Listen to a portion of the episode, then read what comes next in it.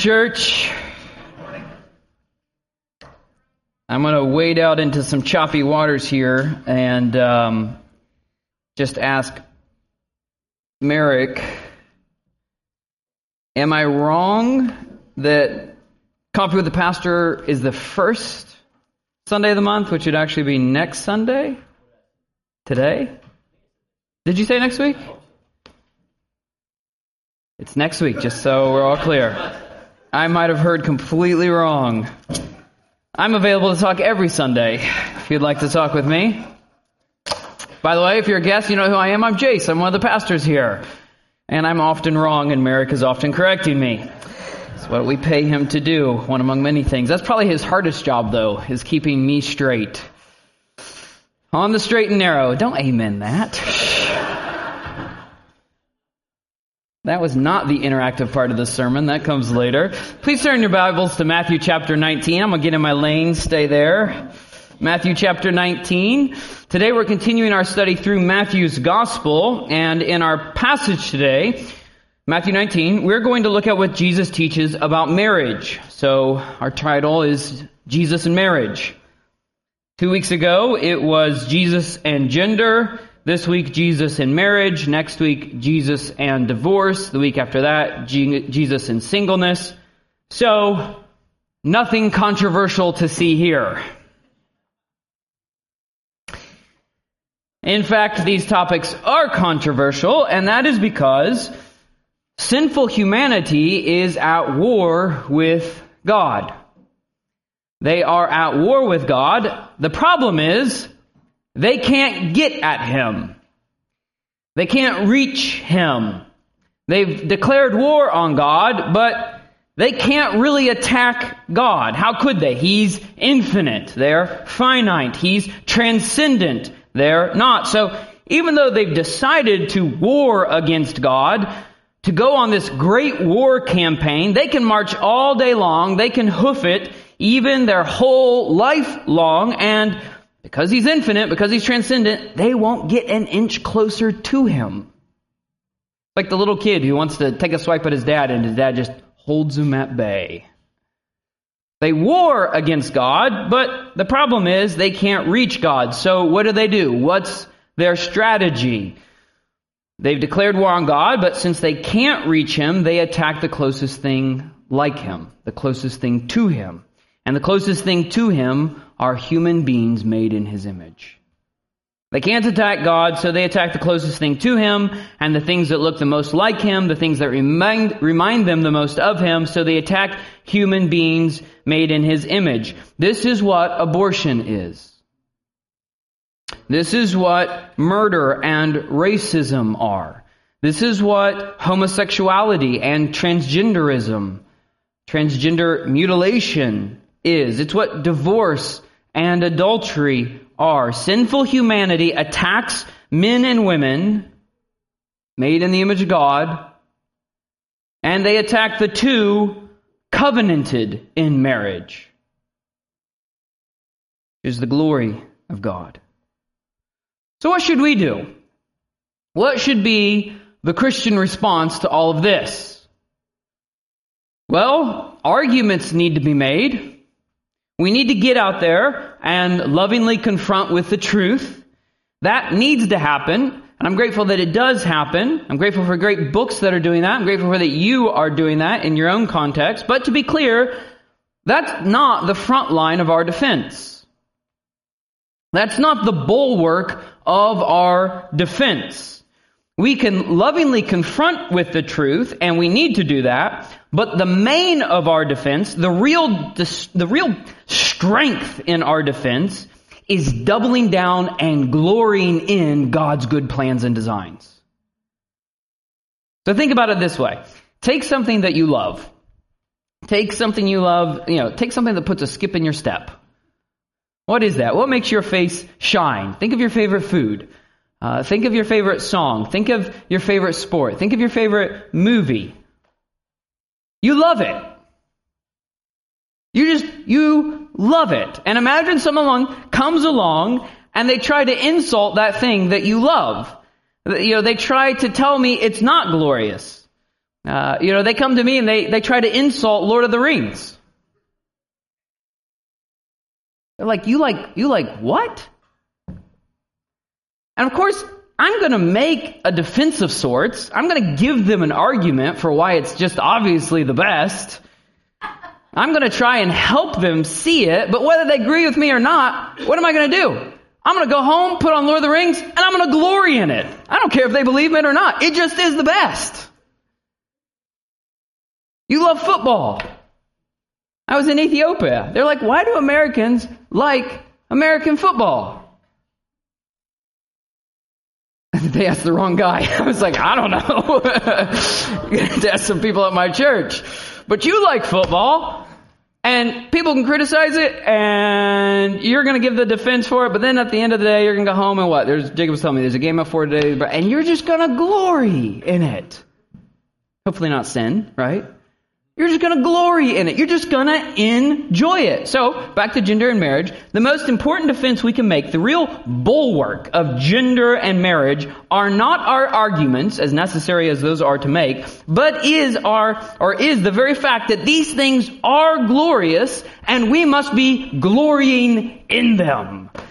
Yes, make the arguments. Yes, lovingly confront the truth. But more importantly, more foundationally, glory in manhood. Glory in womanhood. And for our purposes most today, glory and the two becoming one in marriage.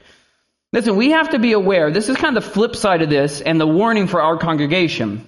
We have to be aware of the possibility of arguing for sexual differences, but not glorying in sexual differences.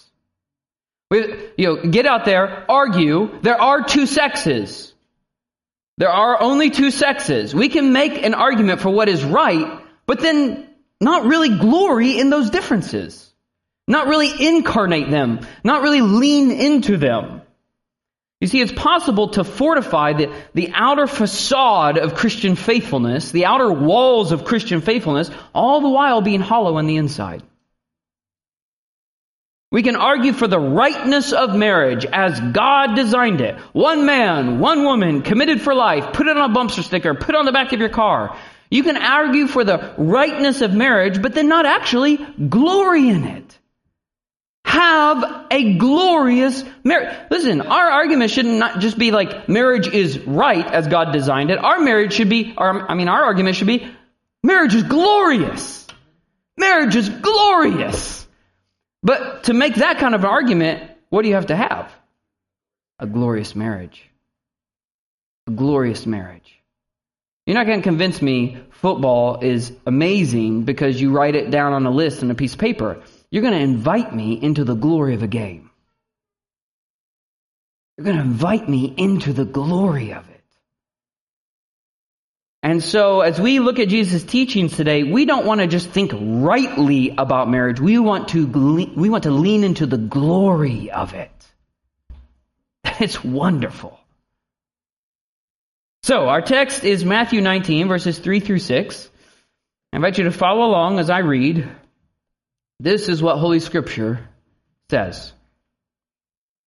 And Pharisees came up to Jesus and tested him by asking, Is it lawful to divorce one's wife for any cause? He answered, Have you not read that he who created them from the beginning made them male and female, and said, Therefore, a man shall leave his father and his mother and hold fast to his wife, and the two shall become one flesh. So they are no longer two, but one flesh. What therefore God has joined together, let not man separate. This is the Word of God, and it is eternally true and wonderfully true. Well, the Pharisees came and tested Jesus with a question on divorce, a topic we'll look at in more detail next week. But the short of his answer is this. While there are biblical grounds for divorce, this was never God's intention. There are biblical grounds for divorce, but this was never God's intentions. It's not God's ideal. What God intends, His ideal, is revealed at creation. There, Jesus explains, God made them male and female. So we looked at a couple weeks ago, and it's because they are created male and female that a man leaves his father and mother and is joined to his wife. And I want you to notice the argument here that Jesus makes. Notice it very carefully. He strings two passages from the Old Testament, uh, Genesis 1 and Genesis 2, and he, he unites them together to make a very tight argument. One that's in Genesis 1 and 2, but Jesus wants to show it's a very tight argument here. So again, looking at verses 4 and 5, he says, uh, or Jesus answered them, Have you not read that he who created them from the beginning made them male and female? and said, Therefore, see how Jesus is tying these together? Therefore, a man shall leave his father and his mother and hold fast to his wife, and the two shall become one flesh. So, according to Jesus, the purpose of our different sexes, the purpose of our different sexes finds completion in our being paired together, in the two becoming one flesh.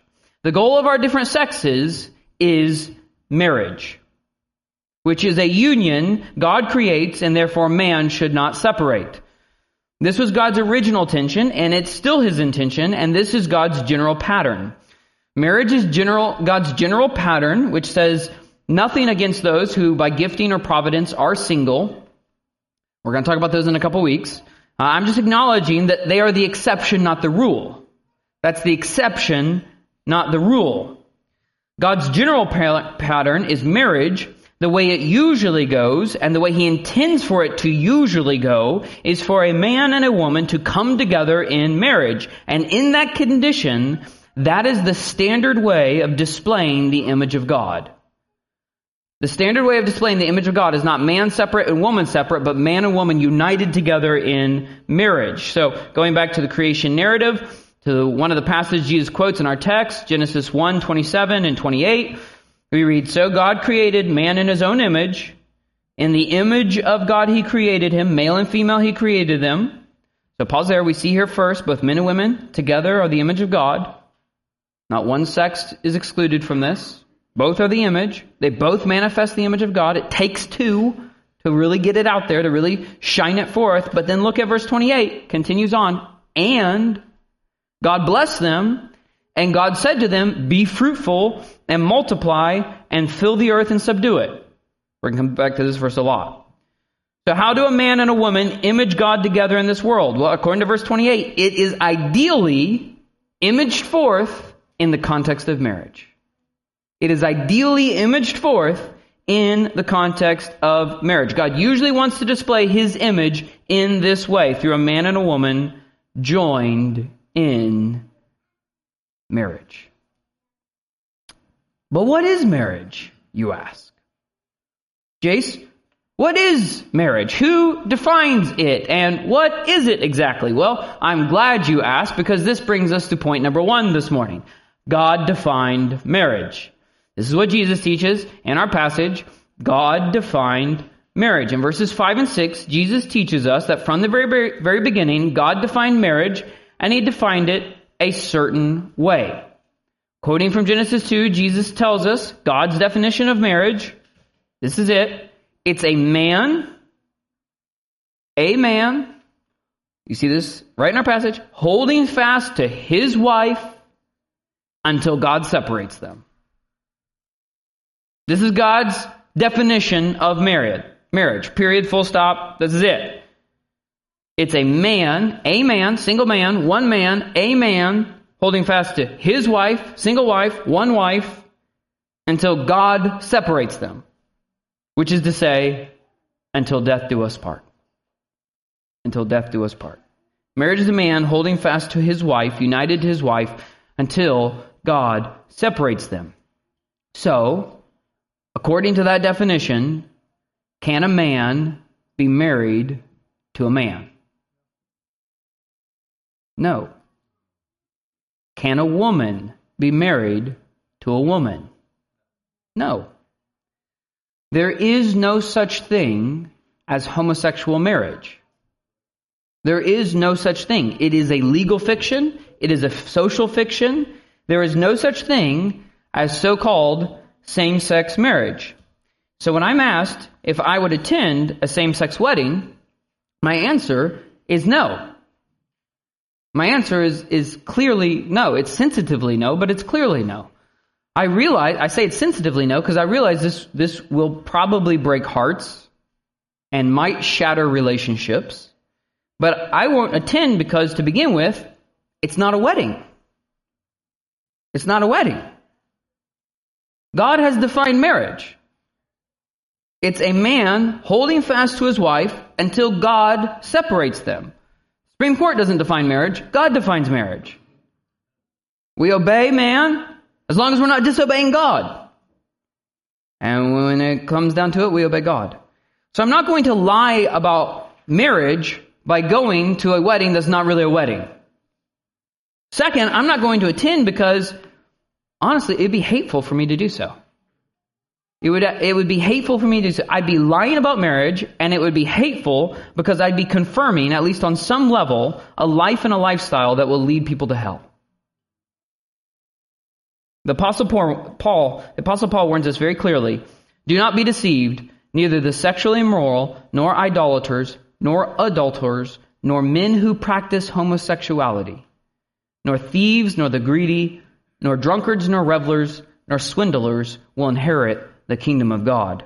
1 Corinthians 6, 9, and 10. They won't. They won't inherit the kingdom of God. A wedding is a celebration, and it would be hateful for me to celebrate a sin that, if not repented of, sends people to hell. So, no, I won't go to a same sex wedding, but understand this, and if you're in that position, I hope you understand this. I hope this is your position as well. This is not me pulling away from them. This is not me pulling away from them. It's them pulling away from me. And it's them, more importantly, pulling away from God. And so we stand like the prodigal son's father. We stand right where we have always stood, watching, praying, with arms opened wide, ready to forgive anything as soon as they'll return. Jesus defines marriage as a man holding fast to his wife until God separates them. But if you'll, you know, if you'll make a bit of a hard turn with me, you know, if I can turn us a little bit here, I want to point out here what Jesus says marriage springs out of.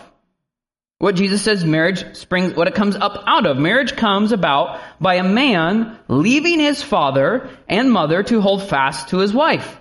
So let's take a few minutes to talk about courtship. Let's talk about dating and relationships. And all the bleary eyed young people sat up a little straighter. To begin with, I prefer to call this process of a man getting to know a woman, which I'm tempted to go into song over, but I won't, of a man getting to know a woman and the two discerning if God would have them get married. I prefer to call this courtship instead of dating. And that's because I want to distinguish what God calls us to, which is a purposeful relationship, discerning if marriage is what He's calling us into, from what the pagan culture around us does, which is casual relationships, seeing what we fall into. So, you know, I imagine it like, you know, we want relationships where people are saying, what are you doing? Like, what, what are you, what are you doing? And we're saying, well, we're getting to know each other to discern if God is calling us to get married. Why? What are you doing? We're just going together. Exactly. that's the difference. that's the difference. There's intention. There's purpose. And so I want to distinguish what God calls us to from what the world around us is doing. So I prefer to call it courtship to kind of mark it out. And frankly, you know, if you want to know my advice, I would encourage you to do the same. I, I think that's a good thing to lean into. Uh, but that said, courtship includes dating. So it includes going on dates. So, you know, let's not get all wound tight about the name. Uh, we're not out to play word police here. Uh, if you want to call it dating, you can call it dating all day long. Uh, you know, I don't really care uh, so much. But I'll call it courtship. Now, in Genesis and through our Lord's teaching, we've seen how God defined marriage. But we can also see here that He defined something of the basic shape of courtship. He defines here something of the basic shape of courtship, of a man and a woman coming together for marriage. He gives a basic shape uh, to courtship and dating, and that shape is a man leaving his father and mother and a woman being given. That's what's in our text, quoting Genesis chapter 2. In the very first wedding ceremony between Adam and Eve, we're told God made Eve out of Adam, and then, the Bible says, he brought her to him. He brought her to him. God walked Eve down the aisle. He gave away the bride, to which Jesus said, or uh, Adam said, bone of my bone and flesh of my flesh. And the two became one flesh. So there's an, there's an asymmetrical shape to courtship. And again, this is, this is, it, this is grounded, all this is grounded in the fact that we are made male and female. We, we are created differently. We have different glories. Men leave and pursue, while women receive and are given. And the Song of Song gives us a beautiful picture. It is repeated throughout this image of, of a woman being a fruitful garden, which a man is seeking permission to enter and cultivate. A woman is a fruitful garden that a man is seeking permission to enter and cultivate. A woman is a fruitful garden that an honorable man wants permission from her and from her father to enter in and cultivate, physically, but also emotionally and spiritually as well. So from this, we see the first act in preparation for marriage. The first act in preparation for marriage is a man preparing to leave his father and mother's home. It's a man preparing to leave his father and mother. And parents, this is what we raise our boys to do. To leave our homes. Uh, I hope to preach a sermon at the beginning of the year about launching teenagers. This is part of it. He prepares to leave his parents, usually physically, usually by moving out, but certainly emotionally, intellectually, financially, and spiritually. He's preparing to make his own way in the world and be head of his own household. Now, I don't want to say when someone should start courting. Uh, what's the age, Jace? How old do they have to be? I, you know, 17, 18, 19, 20. Wisdom is needed here. Okay, there is no one size fits all. There is no paint by numbers to this. Uh, wisdom is needed. But what I do want to say is that for the man, whatever his age is, there must be a track record of faithfulness and diligence. Things like paying his own bills, keeping up his grades, uh, you know, good references from employers, uh, spiritually disciplined. He's in the Bible regularly. He's praying regularly. He's attending church faithfully. He's sacrificially serving others. The principle is he's governing himself well such that, such that it wouldn't be crazy to add someone else to the equation. He's governing himself well, so it's not crazy to think about adding someone else to that equation, or, and, and eventually, many someone else's. Other someone else's. A man prepares to leave, and a woman prepares to be given. A woman prepares to be given. She prepares to be given away as a mother. As a mother, and I mean this in the broadest of terms. All women, all women ought to think, broadly speaking, that their mission is motherhood. It's to cultivate life in others, physically, emotionally, and spiritually. Uh, get this Genesis tells us that Adam named his wife Eve. He named his wife Eve because, the text says, she was the mother of all living. Eve sounds like the Hebrew words word for life giver, life giver, and it resembles the word for living. And that's what a mother does. Whatever the context, she cultivates life in others. She is a life giver.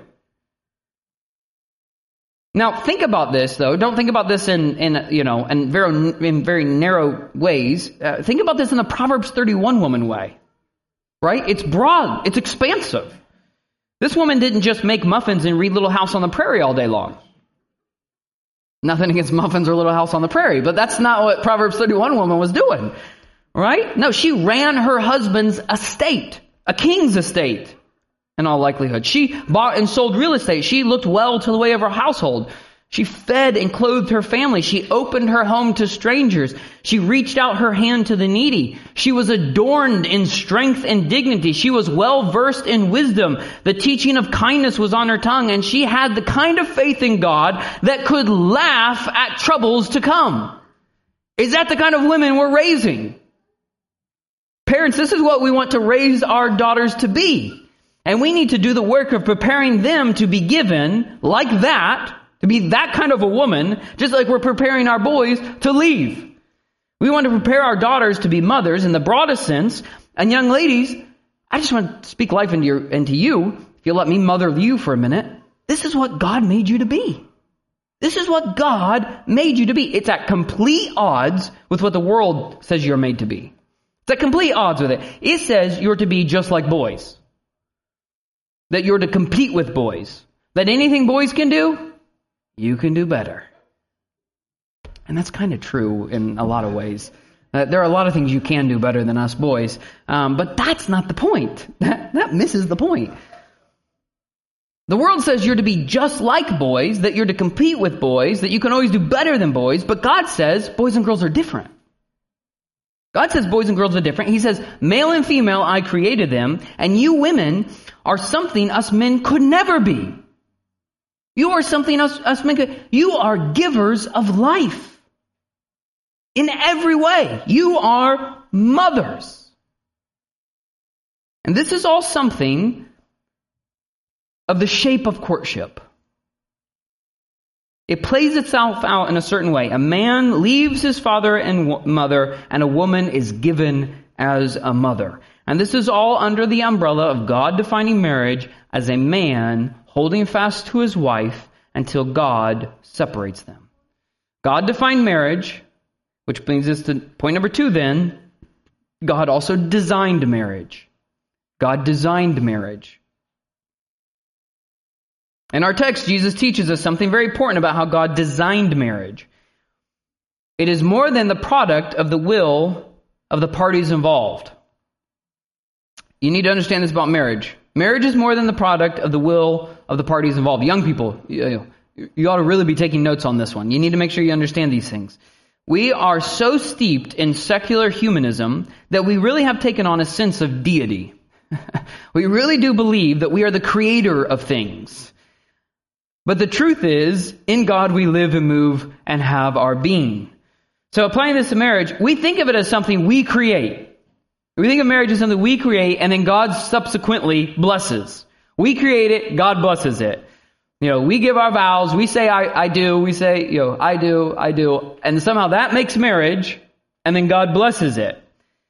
But that is to conceive of marriage as some kind of social contract that you enter into and your spouse will enter into. But God did not design marriage to be a contract, a social contract. He designed it to be a covenant.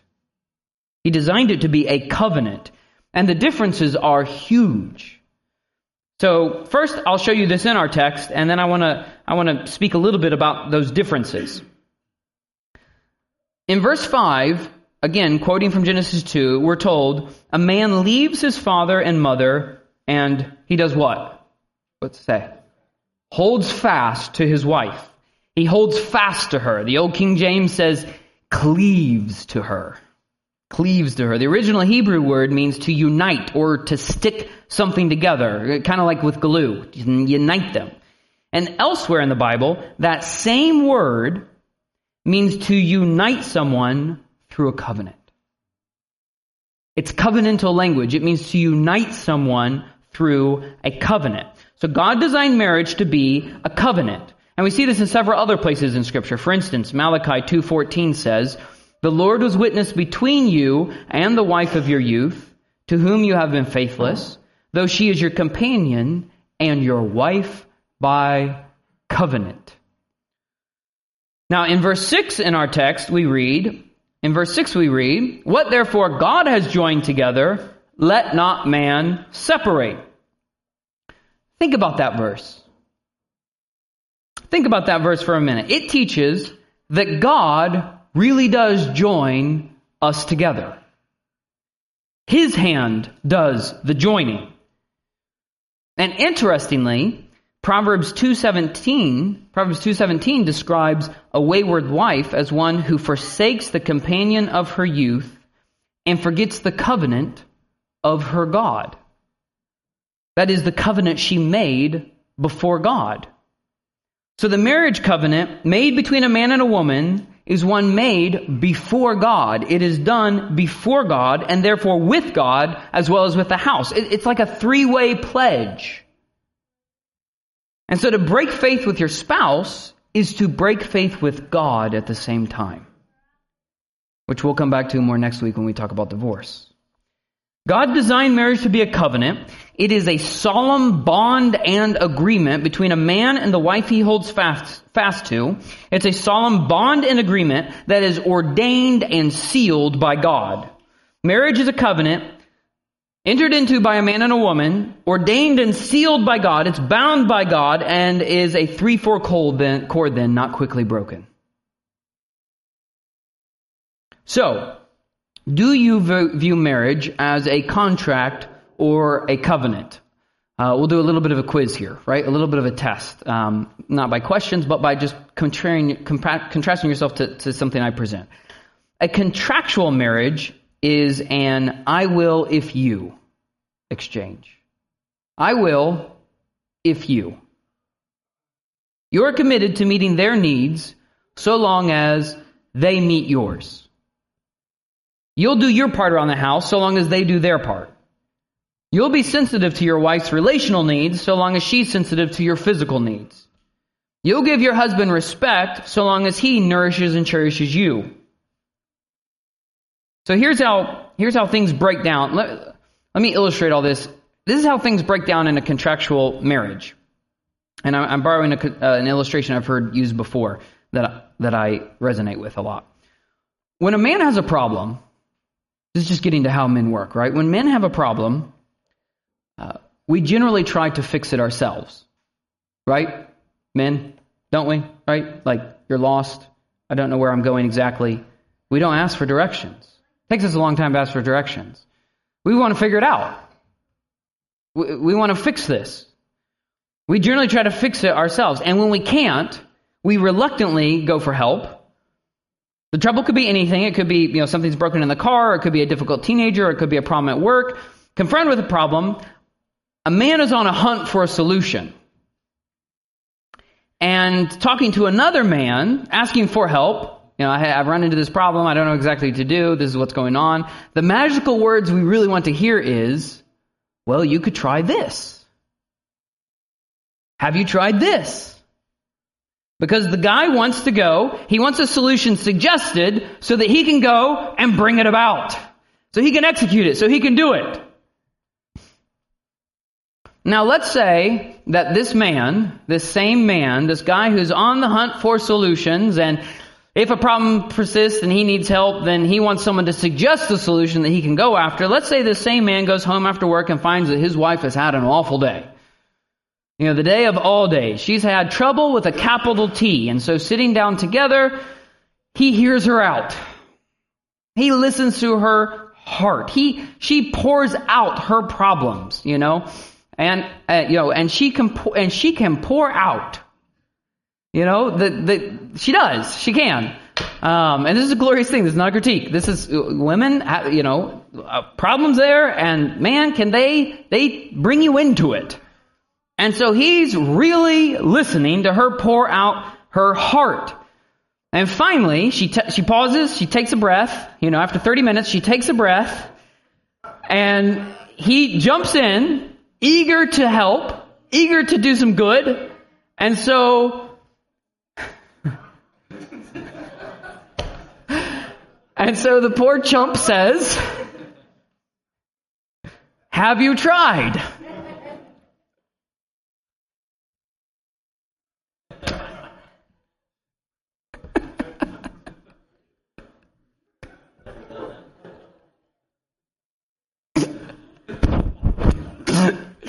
You might want to try this. Whew. I laugh because I've been there. to which she pl- replies, You're not even listening to me. but he was listening. And he's confused. He was listening very carefully. Only he approached her problem like a man you know, at this point, I should qualify. Women want solutions too, and you know, these are all generalizations. They're not always true, um, but but but we all laugh for a reason, right? He tried to give her a solution, but she didn't want Mr. Answer Man. She wanted a companion. She wanted a companion. So what's the fallout from all this? What happens? We all know he's mystified and hurt. She's wounded and angry. He reads that as disrespect and he pulls away. She reads his pulling away as emotional abandonment. And so she becomes very unloving towards him and increases her own critical spirit to which he either retreats further away from or explodes over and down the drain they go. Now, there's a lot this couple needs to work on, right? And, and by that I mean all of us. And no matter how many times we learn these lessons, we somehow find ourselves, you know, blowing up the same minds over and over again. But you know, this is so much of, uh, you know, this is so much of marriage counseling. You know, we, we get tripped up. We have to, so what needs to happen here? Well, we need to remember that men and women work differently. We need to remember how we love each other differently. We remember, need to remember our roles. We need to remember how to practice forgiveness. But let me suggest there's a deeper problem still underneath all this. A deeper problem that, that often we don't work on. And it's how we are conceiving of marriage in that moment. That it's contractual. I will if you. I will if you. We give to get. It's a, it's a relationship by scorecard. It's tracking who is ahead and who is behind, what owed to who. But covenantal view of marriage approaches the relationship like this. I will because. I will because, because I've set my love upon you. I will, I will love, serve, and forgive you because I've set my love upon you and I am loyal to you. A covenantal view of marriage is a solemn bond of love and loyalty no matter what. A solemn bond of love and loyalty no matter what. It's a committed love to have and to hold from this day forward for better, for worse, for richer, for poorer, in sickness and in health, to love and to cherish till death do us part. The challenge in this though, the challenge of a covenantal approach to marriage is what? That it leaves us very, it leaves us vulnerable. It leaves, it leaves us very, we're committed to loving our spouse no matter what. We're committed to sacrificially meeting needs, even if we don't get anything in return. Covenantal love is challenging, but because it leaves us so vulnerable, so open to being hurt, to being abused, to not being appreciated, to not being respected, to not being cared for, to not being understood, Covenantal love is challenging, which is why it must be grounded in the gospel of Jesus Christ. Which is how it has to be grounded in God, not in your spouse, and not even in yourself. It has to be grounded in a greater covenantal love, a greater covenantal marriage. Covenantal love is challenging, but it is possible because of the gospel of Jesus Christ. We love because He first loved us. We forgive because He first forgave us. We take sacrificial responsibility of our spouse because Jesus took sacrificial responsibility for us. He was the spotless lamb and God laid on him the iniquity of us all. All of this means that every marriage by design as a covenant is a picture of the gospel. It is a revelation of Christ and his covenant with his bride, the church. This is what Ephesians 5 teaches. Marriage is a picture of the gospel. The only question is whether it is an accurate picture or not. The only question is, is it a good picture or not? If you are married, you are proclaiming the gospel. You are. You are proclaiming the gospel. It's not a, it's not, you know, if you choose to, you are proclaiming the gospel. The only question is, are you proclaiming the true gospel? Are you proclaiming the true gospel? If your marriage is a faithful picture of the gospel, a good picture of the gospel or not, that is the question. And that greater reality, that greater obligation, that greater love, but that greater responsibility you have is the secret to a good marriage. Because it's not just about you and your spouse. It's not just about you and your spouse. It's about so much more than that. Said, we should acknowledge here. That said, we must acknowledge here. Every human marriage falls short of the glory of God. Every human marriage falls short of the glory of God. But it is the glory of our God to heal and restore. Where sin abounds, grace abounds all the more so. This is the glory of the gospel of the grace of Jesus Christ. That God has so committed himself to sinners that he willingly made himself vulnerable, vulnerable to the point of death, even death on a cross. God kept his commitment to us, even though that it meant he would have to be nailed on a cross and die. That is the extent of our God's love for us. And it is a well too deep to fathom. It is a well too deep to fathom, but it is a well that you can keep drawing buckets of love up from. you know, buckets of love. Buckets of love drawn up from so that you can keep loving your spouse covenantally. Finally, we come to our third point tonight or today. Our third point God directed marriage. God defined it, He designed it, but He also gave it a name. He also gave it a direction. According to Jesus in our text, God directed marriage at something. It is a covenant that surrounds and binds a sexual relationship. It is a covenant that surrounds and binds a sexual relationship. Therefore, Jesus says in verse 5, a man shall leave his father and his mother and hold fast to his wife, and the two shall become one flesh. So they are no longer two, but one flesh. Biblically speaking, marriage is a covenant commitment that is consummated with sex. That is consummated by sex. The covenant is sealed, like a seal, it is sealed with sex. The act of sexual intimacy on the wedding night marks the end of their old individual lives and the start of their one flesh union that will continue throughout their whole marriage.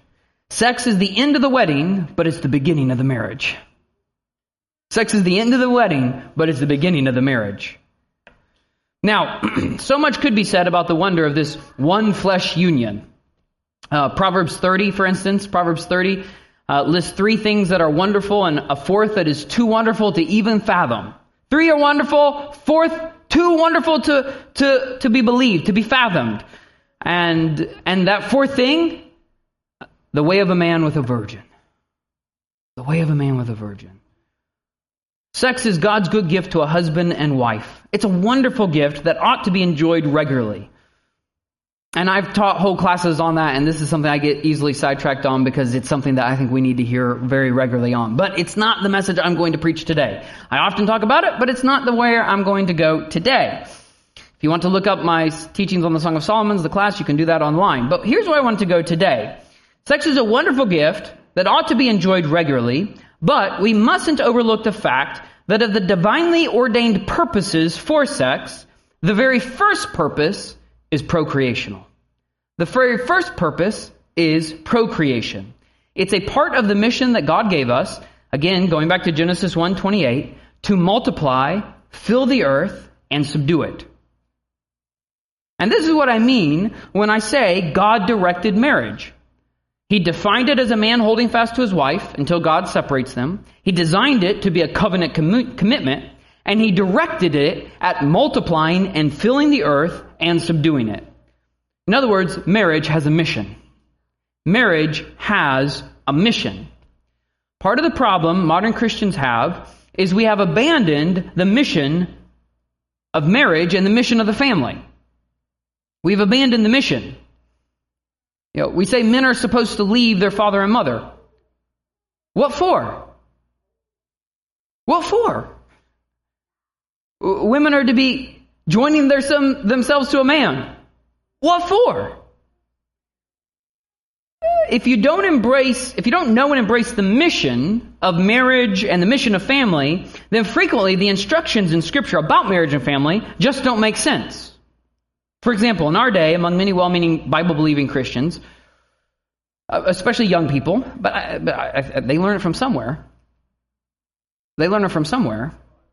So among many Bible believing, well meaning Christians, if you ask them what is marriage, you're probably going to hear something like this. Well, it's when a man and a woman love each other a lot, and so they, just spend, they decide to spend the rest of their life together. What's marriage? Well, it's, it's you see, there's a guy, there's a girl, and they, they like each other a lot. and they fall in love and they decide to spend the rest of their lives together and maybe someday have kids. Maybe someday have kids. Maybe they exchange some vows. Maybe they throw that in there after they heard my sermon today. And maybe someday have kids. If you think about it, even in Christian circles, if you think about this, uh, so I tried to think, how do I illustrate this? The way marriage is talked about by people, by young people particularly, it's something like kind of like an awesome roommate situation. Right? Like we're the best of friends, we get to hang out all the time, and now it's okay to have sex. It's like it's like an awesome roommate situation. That's marriage. The best of friends, we get to hang out all the time, and now it's okay to have sex. That's what you think marriage is. And then you're reading through scripture and you come across these instructions about a husband being the head of his wife and her having to submit to him. Which, if we're honest, would be a really weird roommate situation. Right there. I lived with a lot of guys in college in a big house, and there was no leaders in submission going on there. We all just kind of did what we want, right? So it'd be kind of a, a weird roommate situation if you have to have a leader. But the point is, if you lose sight of the mission of marriage, then often the instructions about marriage don't make any sense. But if marriage has a mission to be fruitful and multiply and fill the earth and subdue it, then it's much bigger. It's a much bigger thing than just an awesome roommate situation. It's about finding, it's about finding some place on this green planet where you can make a home, raise a family, and be a witness. That's what marriage is directed at. So think about what happens in marriage. What happens when, what happens, very practically, what happens when a man and a woman come together in sexual intimacy? What happens when a man and a woman come together in sexual intimacy? This is where God has ordained new human beings come into existence. New human beings who bear the image of the immortal God. New human beings who have souls that will live forever in heaven or in hell. So the stakes are really high. Souls that will live forever. This is why, by the way, this is why you read through the Old Testament laws and you read about you know, some pretty severe, some really severe punishment for crimes against marriage, even up to the death penalty for cases like adultery or something like that. Well, if, if marriage is just this awesome roommate thing with your best friend and you get to hang out, then that doesn't make any sense. Well, you know, why such a grave, why, why such severe punishments? But if marriage is aimed at filling the earth with the image of God, populating it with immortal souls, and subduing it either for God's glory or for their own glory, then the stakes of marriage are incredibly high. They're incredibly high, and seen rightly, seen biblically, we ought to say they're wonderfully high. I mean, they are wonderfully high. We get to fill the earth with immortal soul, souls that image forth God, and we can subdue the earth for His glory. These stakes are wonderfully high, and that is because children are a gift from God. So I've got six kids with a seventh on the way. Amen. so believe me though, when I say I have a very realistic view of children. Okay? They are not for the faint of heart. They're not here. They're in second service. So, uh, but, uh, you know, I think they'll say amen. Kids are expensive. They are messy. They are exhausting. They take your time and they can break your heart.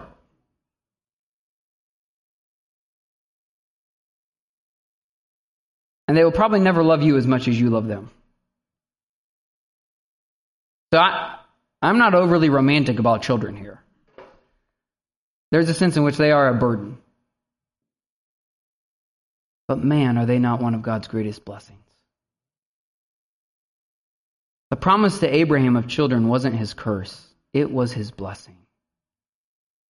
A man like a warrior with arrows in his hand, a wife like a fruitful vine, children like olive shoots around the table. These are the Lord's blessings. They are his goodness. So here's what I want to say to you. And I realize this only applies to some of you. But the rest of you, you're in a supportive role here, okay? But I got to say it full throttle for those it applies to. And I'm going to I'm going to do it in a way that I think speaks to, you know, the inner spirit of some of you.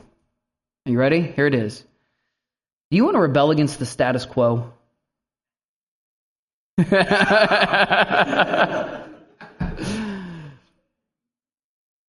then have some kids. Then have some kids. You want people to ask you for a reason? You want people to ask you for the reason of the hope that you have within? Then have a bunch of kids and drag them through Target.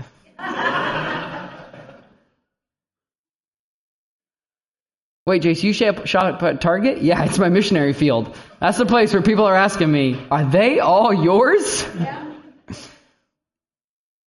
Do you know how this works? That's what they ask. Do you know how this works? We've had people ask us that. No, I'm still confused. Could you help me out with that one?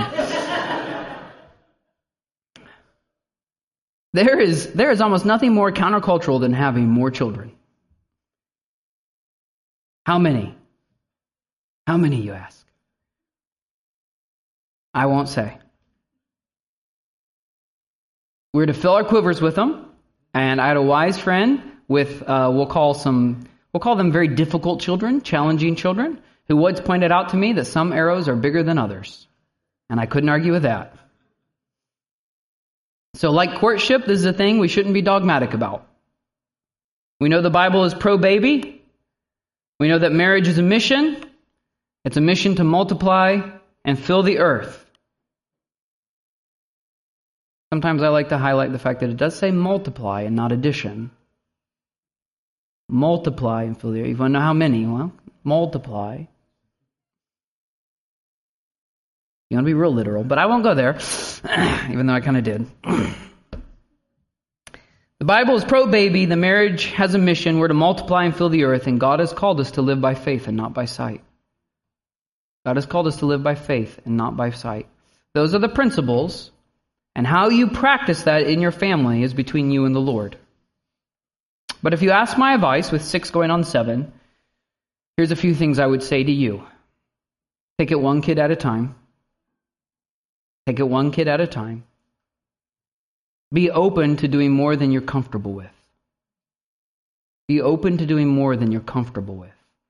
And all you who are fostering and adopting, here I applaud you. Do more than you're comfortable with, and remember the mission of filling, subduing the earth includes raising our children in the admonition and instruction of the Lord. We don't want to populate the, the, the earth with a bunch of pagans, right? That's not the goal. If, if there's almost nothing more countercultural than having more children, then there is also nothing more important, almost nothing more important than training them up in the way that they should go, catechizing them, developing their moral framework, teaching them to be compassionate towards others, committed to the Bible, and relentless lovers of God. This is the mission of marriage. In conclusion, then, I'll say this. In conclusion, let me zoom out and remind you that the Bible begins with a man lo- lonely in the first Eden, but then ends with a man happily married in the second Eden.